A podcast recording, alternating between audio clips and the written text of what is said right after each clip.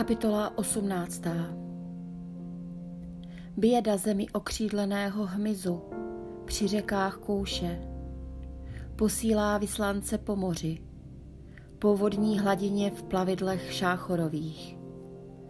Jděte po slové hbití k urostlému pro národu s lesklou pletí, k lidu daleko široko obávanému pro národu nesrozumitelné řeči, který poražené pošlapává.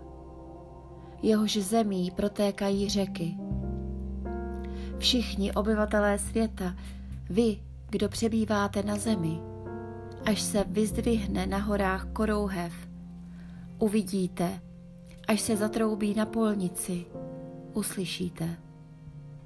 Neboť hospodin mi praví toto – Klidně budu přihlížet ze svého stanoviště.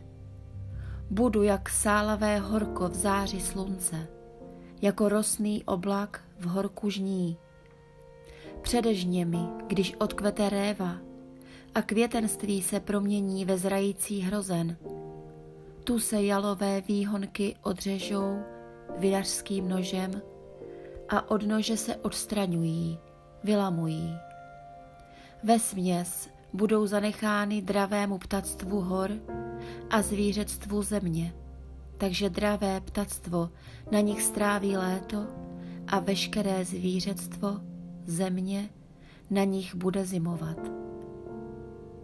V onen čas bude přinášena hospodinu zástupů podsta od urostlého lidu s lesklou pletí, od lidu široko daleko obávaného, od pro národa nesrozumitelné řeči, který poražené pošlapává, jehož zemí protékají řeky.